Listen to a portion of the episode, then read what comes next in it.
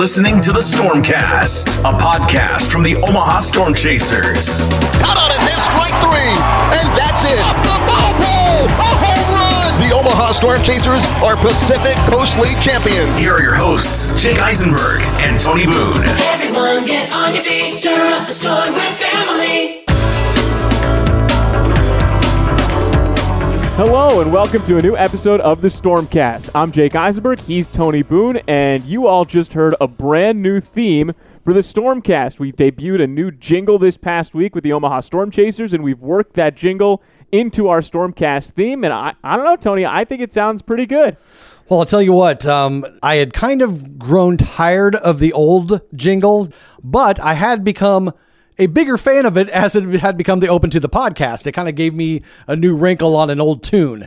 Now we're switching things up. Um, as you mentioned, it became public last week. It's great that they get a little uh, taste of it here in the intro, and I'm sure we're probably about to give them a little bit more of it. Yeah, new jingle, new theme, but you know, we might as well play the actual jingle for everybody that they're going to hear at Werner Park throughout this season. So, without further ado, here's the new Storm Chasers jingle. If heart, come on out to Werner Park. We're gonna make some memories with our Chasers family. Let's get together now. We all remember how to cheer the boys, stand up and shout. That's what it's all about.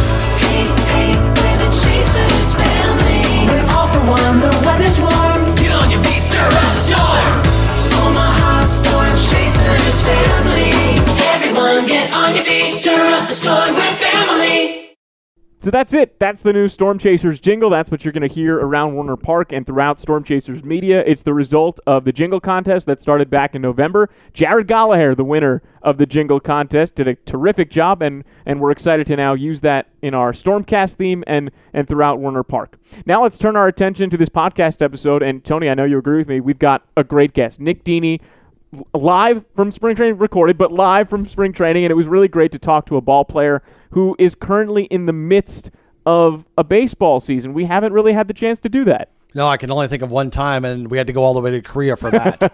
well, we didn't actually go to Korea, but the podcast took you to Korea when we talked to Aaron Brooks last year. But this podcast started right after they shut down things in spring training last year when we had Nicky Lopez on.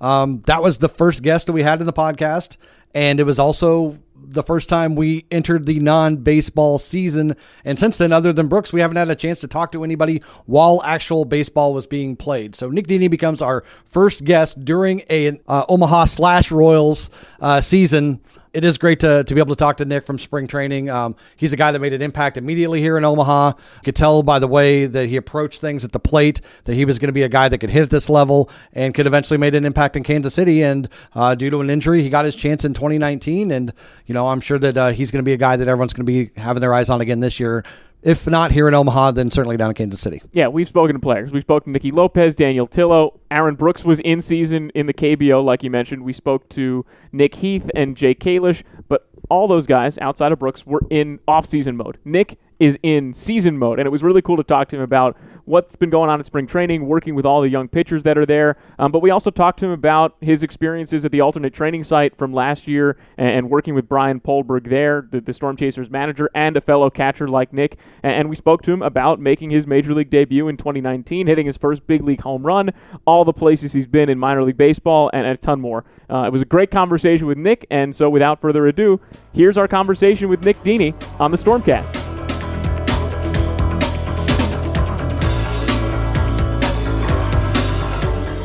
Glad to be joined on the Stormcast by Nick Dini, who played for Omaha in 2018 and 2019, made his major league debut with the Kansas City Royals in 2019 as well, and is currently down in Arizona at spring training. So enjoying some sunshine down there. And I guess first and foremost, Nick, what's it like to finally be back on a baseball field, back at spring training, and, and enjoying some some warmer weather? Oh, it's been it's been awesome, especially now that games are ramping up. You know, I spent majority of the 2020 season playing against you know our own guys at an alternate site and not really seeing another color jersey across the field. So I mean, now that games are picking up, it's kind of feeling more normal and more everyday life. You know what I mean? It's, it's been good, and hopefully everybody continues to stay healthy, do the right thing, and we can, you know, get this 2021 season rolling. It's interesting that you mentioned the, the different color jersey thing because I think a lot of people will look at the alternate training site stuff from last year and the inter squad games that you guys have been doing at spring training and say, well, you know, it's all still competition. Like even though it's not against a team, you're still facing live pitching. Um, but how does the Yeah. mindset change when you know it's not your teammates that you're facing? It's it's somebody else. you get a little extra excited. You know, you especially now you're seeing a little bit of fans in the stands, some noise.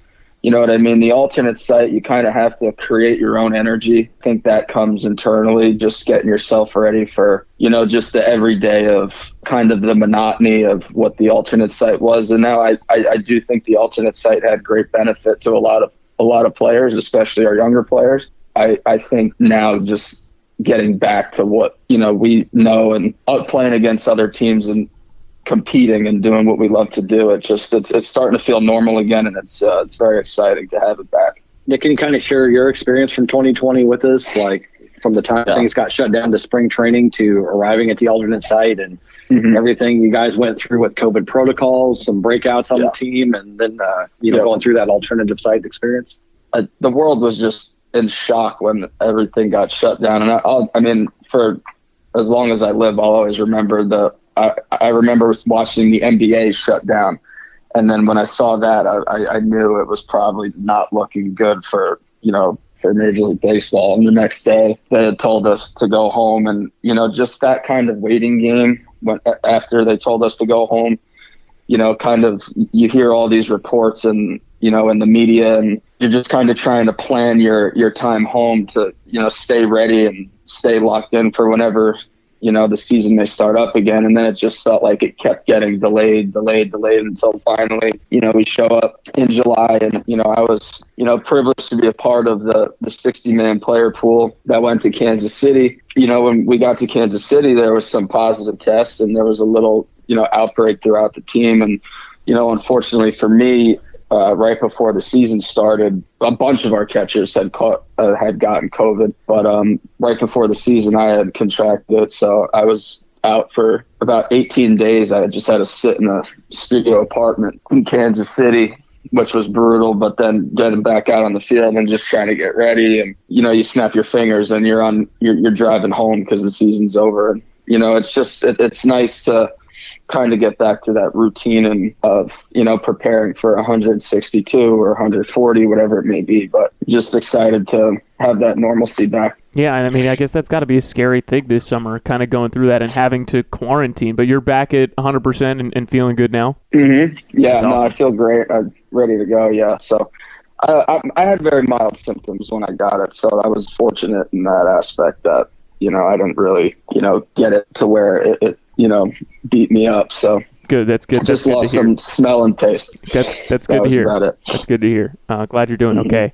Then when when you Thank walk you. back into the facility in Arizona for the first time, you know, to start off this version of spring training. I mean, it's now been almost a year since spring training 2020 got shut down, and that anniversary is is is kind of wild to think about how it's already been a year. Is that something that you guys have Yeah. talked about in, in the clubhouse or, or kind of commemorated in some way? Um, not really. Like I said, you just can sense uh, like an air of excitement throughout the clubhouse from everybody. Just to be able to go out and you know have that normalcy spring training. Like I think with everything last year and how the protocols were, like they're they're still strict this year. You know, there's still things that we can't do, but I think you know it's loosened in some aspects. So it's kind of getting, like I said, just back to normal and. I think if anything, everybody is just super excited. But as far as talking about the 2020 shutdown, I think everybody just wants to try to move past that because that was some tough times for some people. We talked to uh, Brian Poldberg in the fall a little bit about what you guys did at the alternate site, Nick, and uh, Mhm. I'm guessing it, it was probably different for a guy like you than, than some of the younger guys that, that you were mentioning a little bit ago. You know, those guys are getting a chance to play against you guys who've been in the system a little bit longer and a chance to really prove themselves. But for a guy like you, who's kind of established where you're at, you know, you're Mhm. now a uh, positive test or an injury away from being shifted, you know, from Kansas City, Kansas over to Kansas City, Missouri, you know, Yeah. to, to be on the big, big league roster. How did you kind of approach that to not have the game like situations uh, other than, you know, the inter squad setting, but but yet being ready to go, knowing that anything could happen that could shift you to that other roster at any point. Well, that's exactly it. That's that's what I, I, I mentioned earlier, just about how you kind of just have to find that energy within, and that's really my whole mindset was that just I, I I just wanted to be prepared that if that call came, I was ready. So you know, if I had approached those you know five inning inter squad games as if uh, you know what I mean, another day of you know, seeing the same guys and, you know, just taking a bad attitude into it, then that's when, you know, you get caught flat footed and then that call comes and you feel like you're not ready. But, you know what I mean? If you just approach it every day with a good mindset and just wanting to get better, then when that call comes, you feel good about where you're at and you just know under the circumstances you've done, you know, everything you can to prepare yourself for that, for that stage. So, that's kind of just the mindset I took into it, and that's you know I I, I knew that was you know why I was there, and I I knew that was my job to just you know be ready if needed. And, and you also kind of have a unique role at the alternate training site, and of course in spring training as a catcher, where you're working with a bunch of different pitchers, some of whom you're familiar with, some of whom you've never caught before. Mm-hmm. Uh, some of whom I guess you know you got to meet and work with for the first time at the alternate training site, where normally yeah. you might not get to know those guys until a little bit later down the road. So how has that experience helped you kind of seamlessly transition now into spring training? It was nice because I got to see you know the up and coming guys that you know are getting a lot of attention. Uh, in our system. You know, the Daniel Lynch's of the world, the Jackson Kowars, you know, Austin Cox, John He. I mean, there's a ton of good young arms that you know we have in our system and there's a lot to be excited about if you're a royals fan and you know just being able to see those guys and catch those guys get to know them you know because i had you know enough experience with a lot of the guys on the major league roster had coming up with them or playing with them in 2019 you know so to see those those younger arms and be able to you know get to know them it was it was a good experience, and um, there's like I said, there's a lot to be excited about with those guys because there's a lot of talent in that in that room. Of of those guys, who's the nastiest? Who do you love to catch the most? Who do you not want to face? Oh, um, I I mean I I think uh, ah, that's tough. You know, I know. I am putting you. I'm putting you on the spot, Nick. Yeah, they. I think they all bring you know something. Like I think the best pitch is. Pro, I mean, Jackson Kowar's changeup is is nasty. I think Lynch, like Lynch's power. I mean, he's 90. I've seen him up to 98 from the left side, and he's a. I mean, that kid competes. I mean, he believes he can get anybody out at any time. You know, he's he's fun to catch just because he's got um you know, kind of that bulldog mentality, like I'll go at anybody, anytime. You know, he's kind of got that that Singer edge to him. You know what I mean? I I didn't, I haven't caught much of Singer, but you can just watch Singer's uh, demeanor on the mound and know, like, guy oozes in confidence, and and you need that at that level. You know what I mean? You have to believe that you know you belong and that you you're going to get outs no matter what. And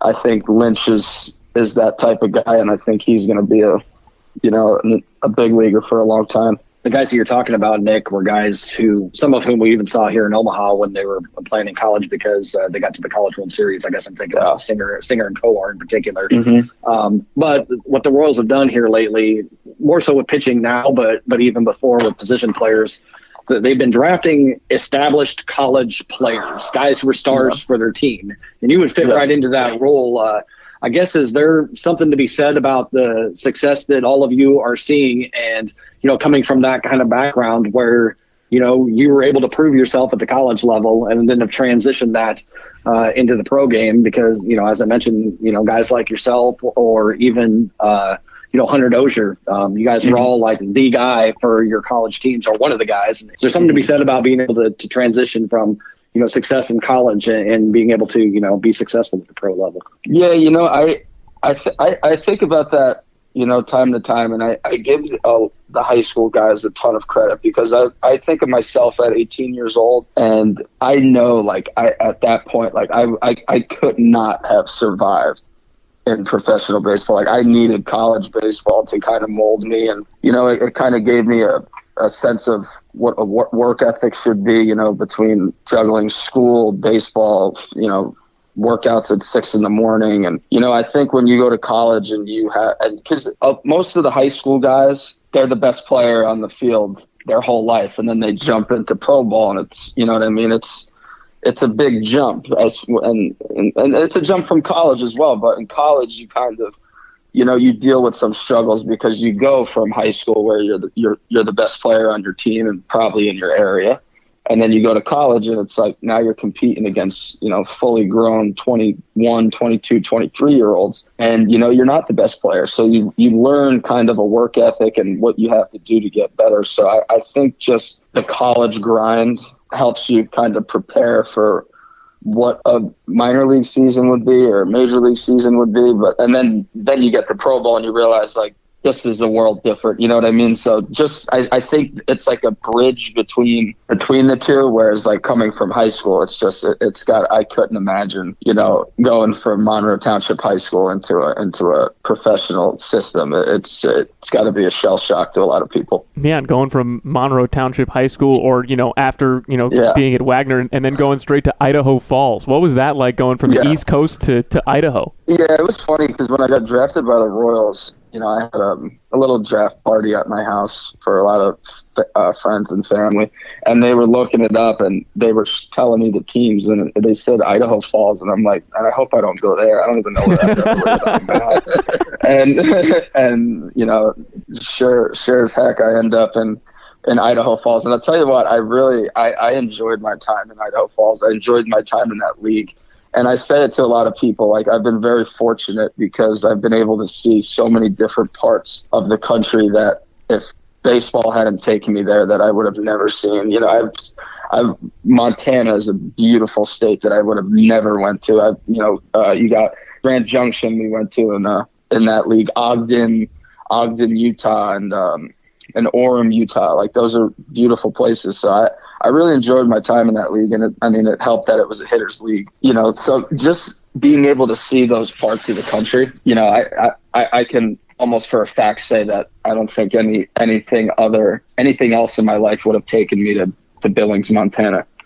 Yeah, and I'm sure Billings, Montana, and Ogden, Utah, and Orem are all are all much better places when the ball's flying out of the yard, as opposed to whether oh, if, yeah. it, if, it was a pitcher's park, you might not think so fondly of them. And, and that, uh, exactly, exactly. And you know what's funny about that too? It's like you talk to so many players and you ask them where their favorite places to play are, and it, it, it is solely based on your success. of course, yeah, of course. It's, it's it's incredible. You could go to the best you can go to the best city in America. If you don't play well there, I don't want to go back there. Right. You so know? I mean, so in the Royal system, you know, you go up from Idaho Falls, you go through Wilmington, Northwest Arkansas, up to Omaha. Are there other places that you've been able to been that you don't think you ever would have been to that you look back on, you're like, man, that that place was great. Not necessarily, you know, on the baseball field, which I know you obviously think about, but also just just places yeah. in general. I I really enjoyed my time in Lexington, and and in that league you had you know Columbia, South Carolina was yeah the new I, the new I affiliate that place. Yeah, I said to a lot of those guys, I'm like, you guys are lucky, man. That facility, like everything about that that place, that facility, the town, everything. Like that's that's an awesome place to be. I didn't I really didn't spend much time in Wilmington. I was I probably I think I had like 20 at bats in high A. I had um juggled back and forth in 20 what was that 2016. I had juggled back and forth between low A and high A and ended up having an injury that year that kind of sidelined me for a while. And then 2017 I was in low A and double A. So I didn't really spend much time in in the in the Carolina League and high A uh, even Northwest, like Northwest is a great place. I love, I love Northwest, and the facilities there are top notch. I, I think those that's probably the best facility that we have, you know, in our system currently. And in, I mean, in that league, you have, you know, Springfield is it, it, that's an awesome city that I wouldn't have went to. Um, Frisco, I mean, t- tons of beautiful ballparks and good uh, and good places. So I mean, it, it's really tough to finger point one in particular, but um, you know, and I'll actually I'll give you one that you would I would have never guessed. And when I tell people it's a great city, they're like, "Really?" Is Des Moines, Iowa? I love going to Des Moines. Love Des Moines. And if I had told somebody from back home or you know in, in the Northeast area, like, "Oh, you got to check out Des Moines, Iowa," they'd be like, no, I'm good, thank you. Yeah, that's that's that northeast bias, and I'll admit, you know, being from that area too. When I was growing up, if someone told me, you know, Des Moines, I would have thought I, I thought that that was some like magical faraway place that that didn't really yeah. exist. But now that I'm here mm-hmm. in Omaha and I've spoken to people around here, and Tony's Tony's from Iowa. I mean, Des Moines, I haven't been to Des Moines yet, but I'm really looking forward to it. I've heard amazing uh, things about it, the ballpark, the food. I've heard great things about Des Moines. Everything, everything, the surrounding area, all the food around there, and yeah, like you said, the ballpark. I, I, I really, I love going to Des Moines. I'm, I'm excited we get to play the Cubs. I think 64 times. This year or so. Yeah, it's a it's a Funny- lot of a lot of trips between Omaha and Des Moines this year. Yeah. The funny thing is, you're not that far off of 64. It is. it is right around there. That was part of our Right. last podcast that we did about the craziness of this year's schedule. Yeah. So, yeah. so since your uh, your thoughts on a place uh, kind of come from your success there, I'm going to guess that you really probably don't mind hitting here too because you, you've pretty much raked the entire time that you've been here, starting back when you're here for a little bit in 18. And uh, you and I would have talked. I guess this would have been in 19 in my former role when I was at the newspaper about the way Mhm. things were going. This would have been right before you you got the call up and things like that, and about uh, Yeah. kind of bouncing back from the end of your your struggles at the end of 2018 to your, your quick start in, in 19 and things like that. How, how have Yeah. you said your experience at this level has been, and how did what you did here in Omaha kind of lead to you getting that chance to, to play for the Royals finally in 2019? Yeah, I mean, as far as hitting at Werner Park, I I loved hitting at Werner Park. I think a lot of hitters would agree, and I think if you ask the pitchers, I don't think a lot of them enjoyed pitching at Werner Park. But we had talked, Tony, about in 2018 how you know I felt like I had a good enough year in Double A in 2017 to where I felt like I belonged in Triple A in 2018, mm-hmm. and getting off to the good start in in Triple A and then having to go back to back to Northwest. And you know whatever role that played in my struggles I I really don't know. I kind of you know try to forget about the end of 2018 but you know I, I think also like that the end of 2018 really opened my eyes on some on some changes I needed to make. And you know that's the beauty of this game is that and I tell a lot of people whether it's teammates I have or younger kids back home that I'm that I work out with and you know like you, you'll never have this game figured out. It's always it's always an adjustment needed to be made. And you know I, I had that in 2018 where I felt like I needed to change something. Going into 2019 I made some adjustments and I was you know happy with the results. And then I went to the big leagues and you know had my struggles there and I oh, that- opened my eyes on some things that I needed to change as well. And you know it, it and it got me to this point to where I feel like you know those adjustments I'm kind of starting to see them show up a little bit. And you know it, it gets me excited about you know another opportunity hopefully. And um, just looking forward to playing you know and, and, and proving and proving myself and continuing to you know develop and get better because you know I'm a, I'm an older guy but I still I, I do still believe that you know I'm developing and, and you know improving in areas that I need to improve and you know just trying to trying to show that you know what I mean Just to remind fans uh, of Nick and I talking back uh, for that story I did back in 2019, and again, this is just before uh, you get the call up uh, to go to Kansas City. And, and one of the things you said resonated with me so much that I went back and found the quote because I, I wanted to make sure that I got it right because I think a this is exactly who you were at that this point, and, and two, it, it kind of reminds people of how things in the systems uh, in the minor leagues aren't the same for everybody. When you're a high draft pick and given a big bonus, you're going to get every chance to make things work and plenty of opportunities to prove yourself wrong. Where is if you're a guy like you that's had to, to work your way up the system by proving yourself, improving yourself, improving yourself, um, it- it's a little bit different. But what you said to me then was, I know what kind of guy I am. If I want to get to the big leagues, I've got to knock the door down. That's what I've Yep. got to do. Nothing is going to be given to me. And you said that nothing has ever been given to you in your career. And you said, I've just got to keep putting together good at bats and showing I can play at that level. And and I'll be damned if you weren't there. Um, maybe it was a month later that you, that you yeah, yeah, absolutely, yep. And that's you know that's that's the truth of it. You know what I mean? And uh, you know I, I wouldn't I wouldn't change that for anything because you know I I look at myself and I look at those you know, I look at early round picks and you know with with being an early round pick like that you know I there's a lot of there's a lot of pressure to perform. You know what I mean? And and a lot of it could be self self inflicted. A lot of it could come from whoever you know, but you know, there's there's some pressure with being a, a high round pick like that, where a lot's invested in you and a lot's expected of you. To where a guy like me, you just kind of float under the radar. You show up every year and you just continue to, you know, do your job and, and, and you know, and then you hang around long enough and then you get your opportunity. So I kind of take that approach to, you know, just every day show up and, you know, put the work in, be a good person, be a good teammate and work hard. And, you know, that stuff doesn't go unnoticed because you get to a certain point in your career where production does matter, regardless of, you know, where you were drafted or,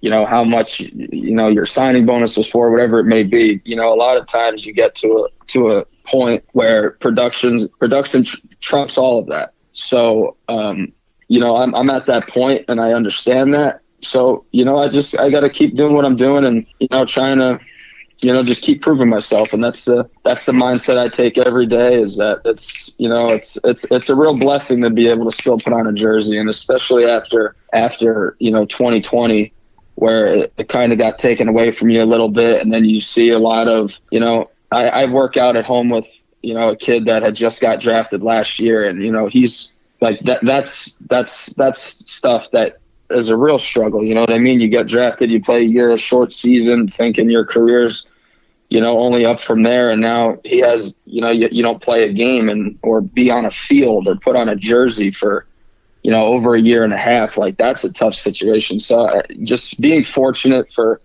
where I'm at and just continuing to get better. That's really just the mindset I have. You know what I mean?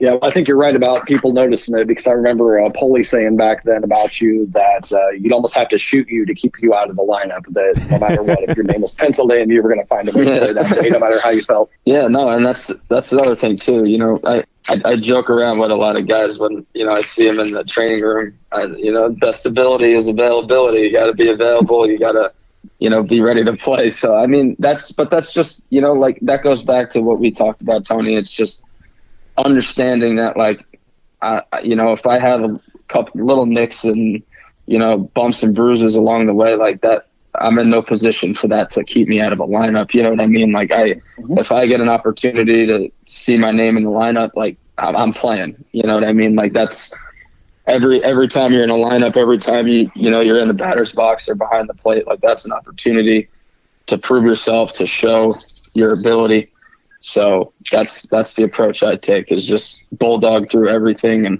you got to do it. You gotta you gotta play. So, so Nick, when you got called up at the tail end of 2019, was it Poli that gave you that news? Did he did he do it in some creative way, or did he kind of just come out and tell you? You know, me and Poli have a very unique relationship. You know, he he talks a lot of a lot of smack to me because of my because of because of my height and I guess just all this stuff. So I mean, just for language purposes, I won't say exactly what he said, but he kind Yeah, of this is this is a family he- show, Nick. yeah, exactly. You know what I mean? So the, the, the PG version is he just said, you know, uh, come in the office. And then he told me I was, you know, out of the lineup today. And then I bet Tony could guess that I was a little upset about that. But then he told me you're meeting the team in Detroit. So I was like, okay, well, that's a good enough reason to take me out of the lineup. what was that trip to Detroit like? I mean, going physically from Omaha to Detroit when you're anticipating Yeah. being in that big league clubhouse. Yeah, you know, I, I didn't sleep a wink the night before. Um, I had, you know, my I had family, I had friends coming from New Jersey, and they couldn't get a flight, so they were driving. So they drove that night to be able to get there for that that next day.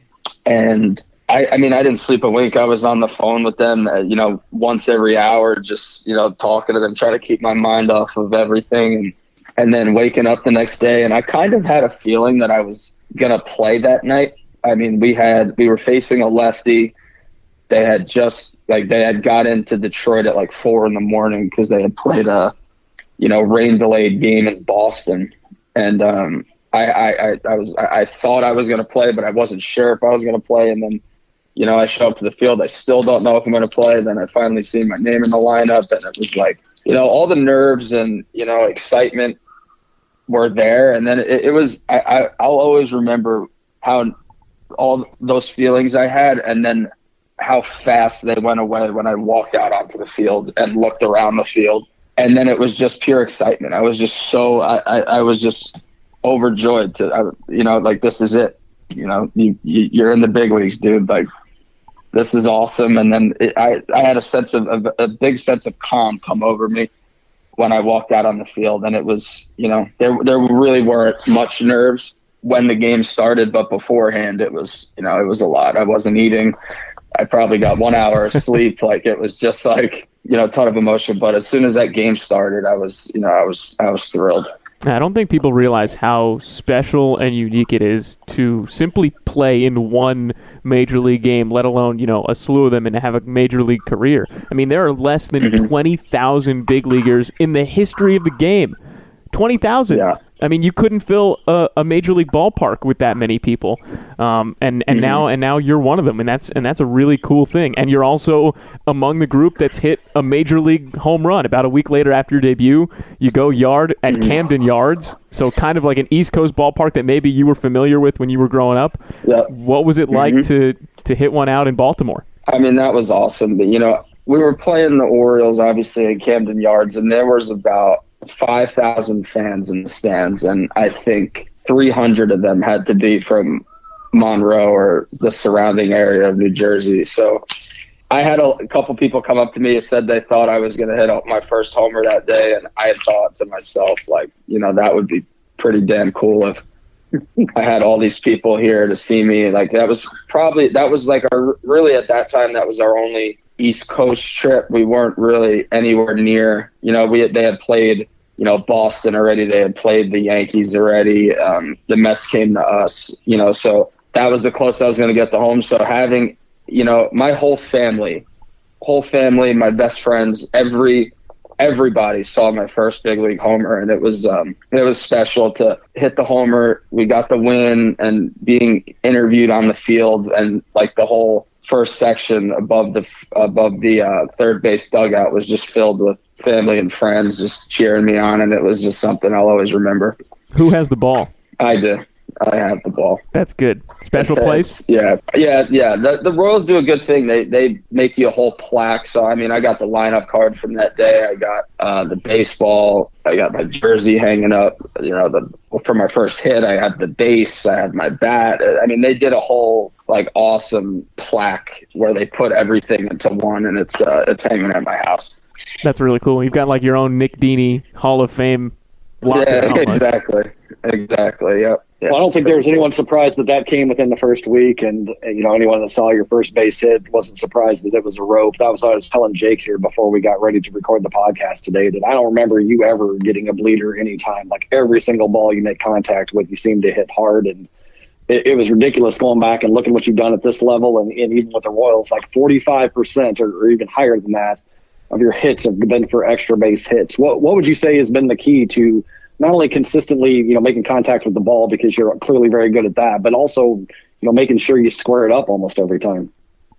Yeah, I, I think a lot of that comes down to you know your swing decisions, what you're swinging at. So I've I, I put a lot of time into trying to, you know, kind of shrink the strike zone in, in at times when I can, looking for certain pitches and not just going up there and you know hitting blind, just trying to you know see the ball and hit everything. You know what I mean? Kind of just a lot of it is game planning, and I mean a lot of it is just I, I try to keep it very simple as far as the swing you know, I'll get technical with it when I'm in the cage or when I'm doing early work. But when that game starts, it's I, I look at it as it's me versus the pitcher. You know, I, all I want to do is beat the guy that's you know 60 feet away from me, and it's just take that barrel and and find the ball. And and as simple as that sounds, that's really all I think about is just trying to find a pitch that I could do something with and not miss it. And um, you know, I have I have a pretty good track record of hitting the ball hard, so you know, I just try to improve on that and try to improve on um, swinging at pitches that I know I can hit hard and, and trying to take pitches that I can't. You know what I mean? Being comfortable hitting with two strikes, I think that's a big thing because a lot of times, you know, pitches make good pitches 0 1 that we'll just swing at. You know, not all strikes are created equal. You know what I mean? Sometimes they, you know, you, you tip your cap, good pitch, and, you know, live for the next pitch and just trying to pick out pitches that I could do damage on. That's um, that's been a big focus of mine. Well, I know you know this because you, you mentioned it to me before, but that's clearly one of the things that playing your position that will get you noticed. Um, you know, your position is unlike any other in baseball. Most other positions you have to be able to hit if you're going to play or even, you know, be the second player at any position. As a catcher, Mm-hmm. like defense is almost considered to be the priority in most cases, Mhm. where the offensive part of the game is kind of an addition.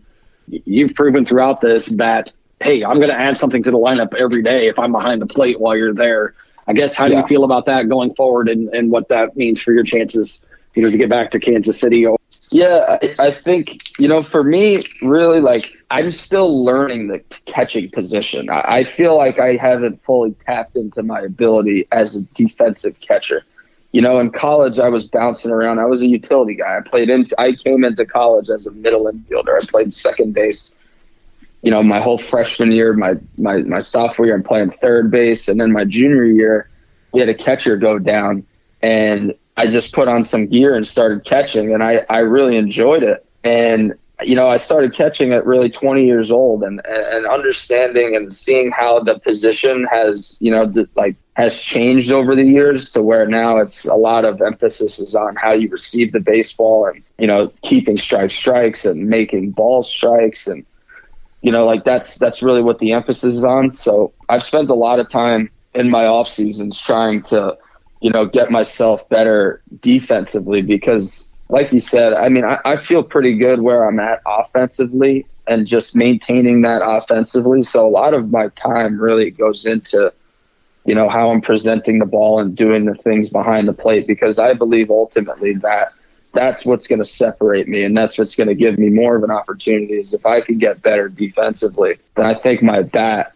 will will show up and you know, I think I'll get little, uh, get some more opportunities, hopefully at the big league level, to where I can show that, you know, I can, I can hang around here for a little bit. I can hit, hit up there, and you know, just be trusted to, you know, call a game behind the plate, and trusted to help make pitches, be- pitchers better, and you know, so I, I understand the areas that need to be improved upon, and I, you know, I feel like the work that I've done this off season is showing up in spring training um, I'm feeling good, you know, receiving the baseball. So uh, hopefully, just continue to develop behind the plate because ultimately, I just think that that's going to increase my value. has it helped you over the last couple of years, considering the relationship that you mentioned that the two of you have to, to have a guy like Poldberg, who you were with last summer, obviously in your time in Omaha, who grew up as a catcher? Has there been anything Mhm. that you guys have been able to share with that part of the game?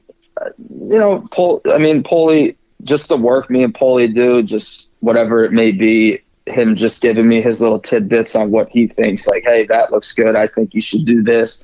You know what I mean? So it, it's nothing major, but I mean, it's it's always little things with me and Polly because that's ultimately you get to a point where you know you could do the things, but it's in the little details of of everything you're doing. So like Polly's been great, and you know the early work that we do, just finding like the little details, and you know being another set of eyes for me. Like I like to put things on video, but having somebody watching and saying, "Hey, this is what I see."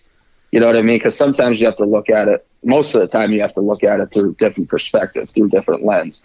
So just having him there to kind of, you know, tell me his thoughts and what he sees has helped me to be like, realize, okay, yeah, I thought it looked good, but this could be better. You know what I mean? So whether that is, you know, my footwork or, you know, how I'm receiving certain pitches, you know, just his little, his input on, you know, the small details of things has, has helped a lot for sure. Well, Nick, uh, please uh, say hello to Polly for us while you're down in Arizona. We're excited to Will see him back at Werner Park uh, in a couple months now, and uh, you know we're we're so excited to see you back on the field in Arizona and, and all the other guys um, back playing baseball together. And uh, we look forward to seeing the 2021 season as it unfolds. Thanks so much for giving us you know some time during a busy spring training morning, and uh, we'll catch up again soon. Absolutely. I'll see you guys soon, huh?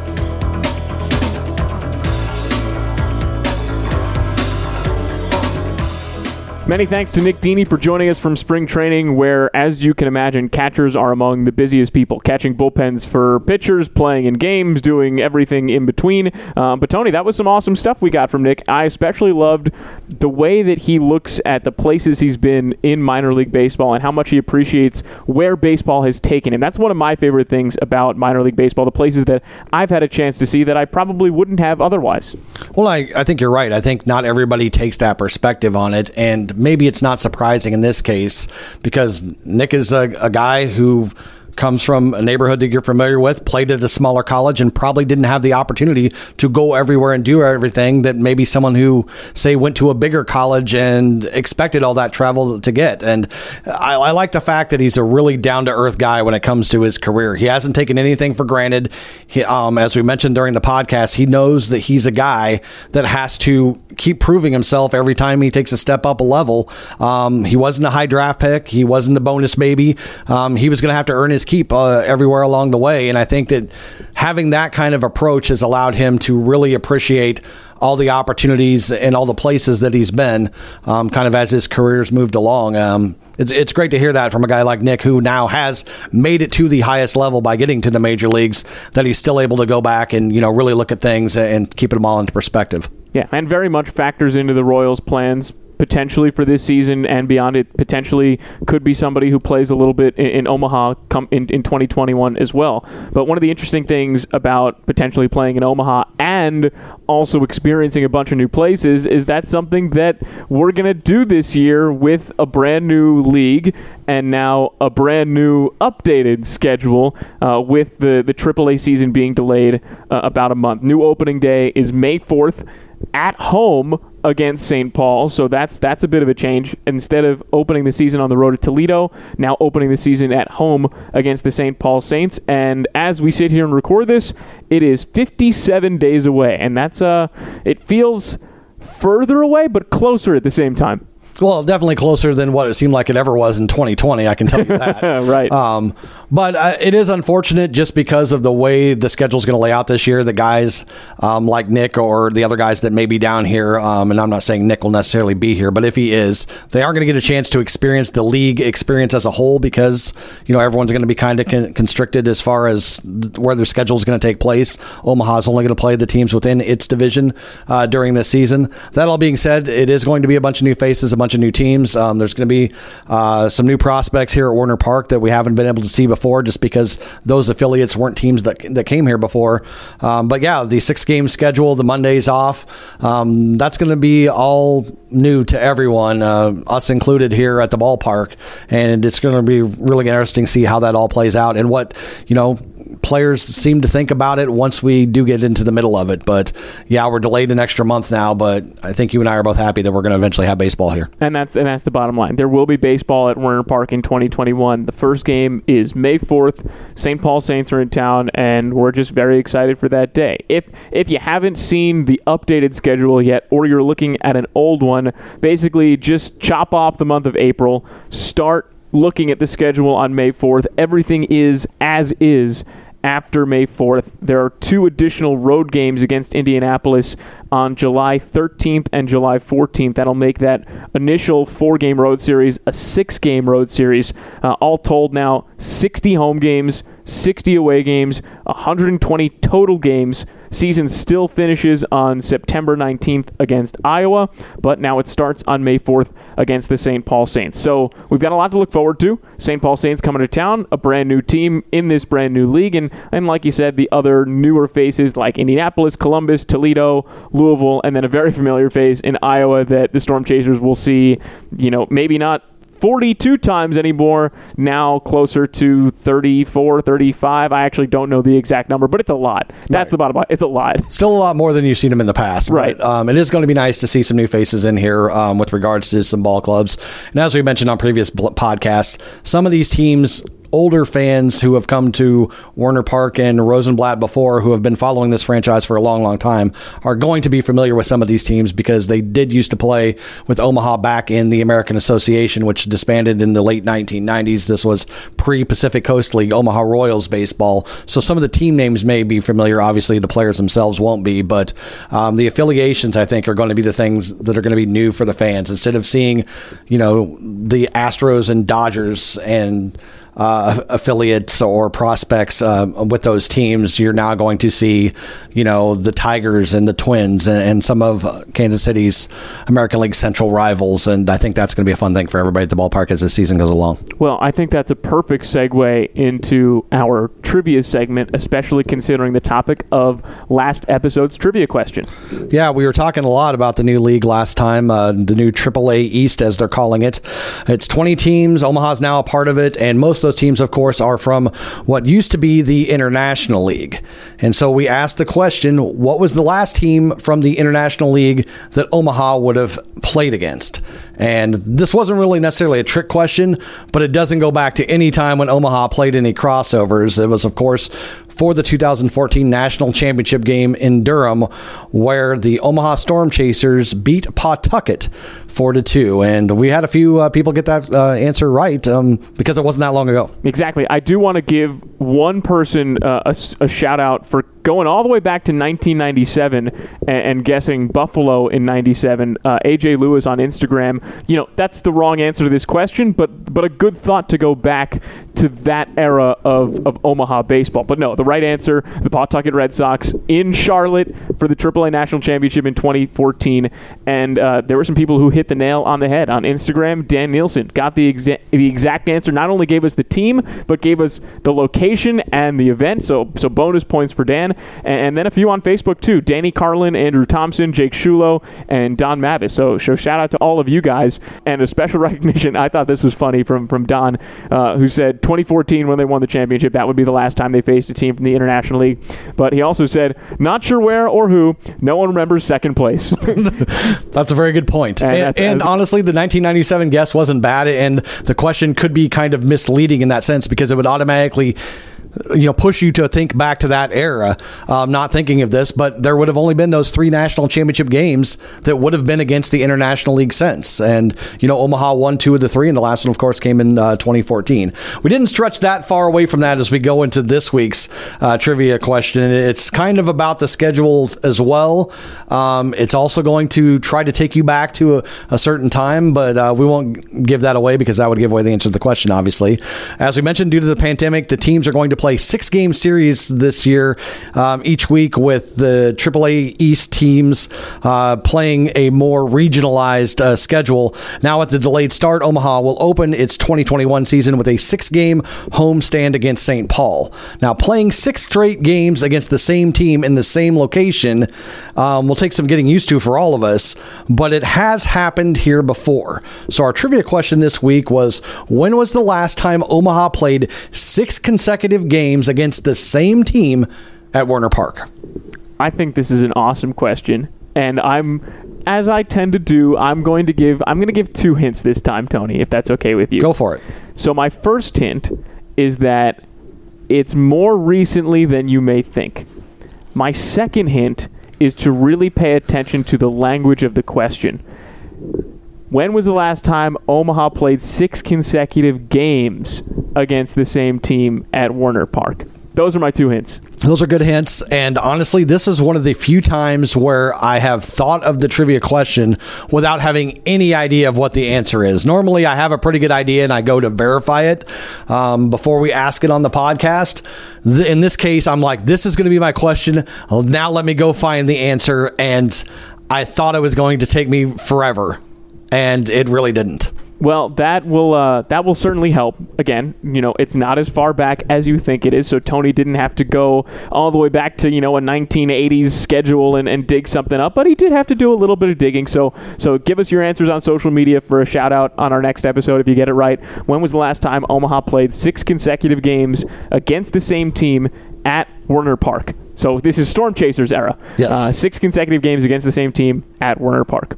Well, that'll do it for this episode of the Stormcast. Thanks so much for listening. Uh, be sure to subscribe, rate, review the Stormcast. Also, check out our earlier episodes. A reminder you can go back and listen to our previous episodes. We talked to Marty Cordero last time about the affiliation, the coaching staff, the new schedule. That one was a jam packed episode. We've also got previous episodes with Jake Kalish and Brian Poldberg, who had some interesting things to share about their off seasons and 2020 experiences that, that are good re listens heading into the 2021 season. Uh, we're now less than a couple months away from opening day at Werner Park, May 4th against the St. Paul Saints. Hope to see all of you here. Um, that'll be a great thing to share with everybody. Um, also, be sure to keep up with the Omaha Storm Chasers on social media on Twitter at OMA Storm Chasers and on Facebook, Instagram, and TikTok at Omaha Storm Chasers. One more thank you to Nick Dini for joining us from spring training in Arizona, and many thanks as well to my co host, Tony Boone. So, for Tony and the rest of the Storm Chasers, I'm Jake Eisenberg saying so long. You've been listening to the Stormcast. Everyone get on your feet, stir up the storm, we're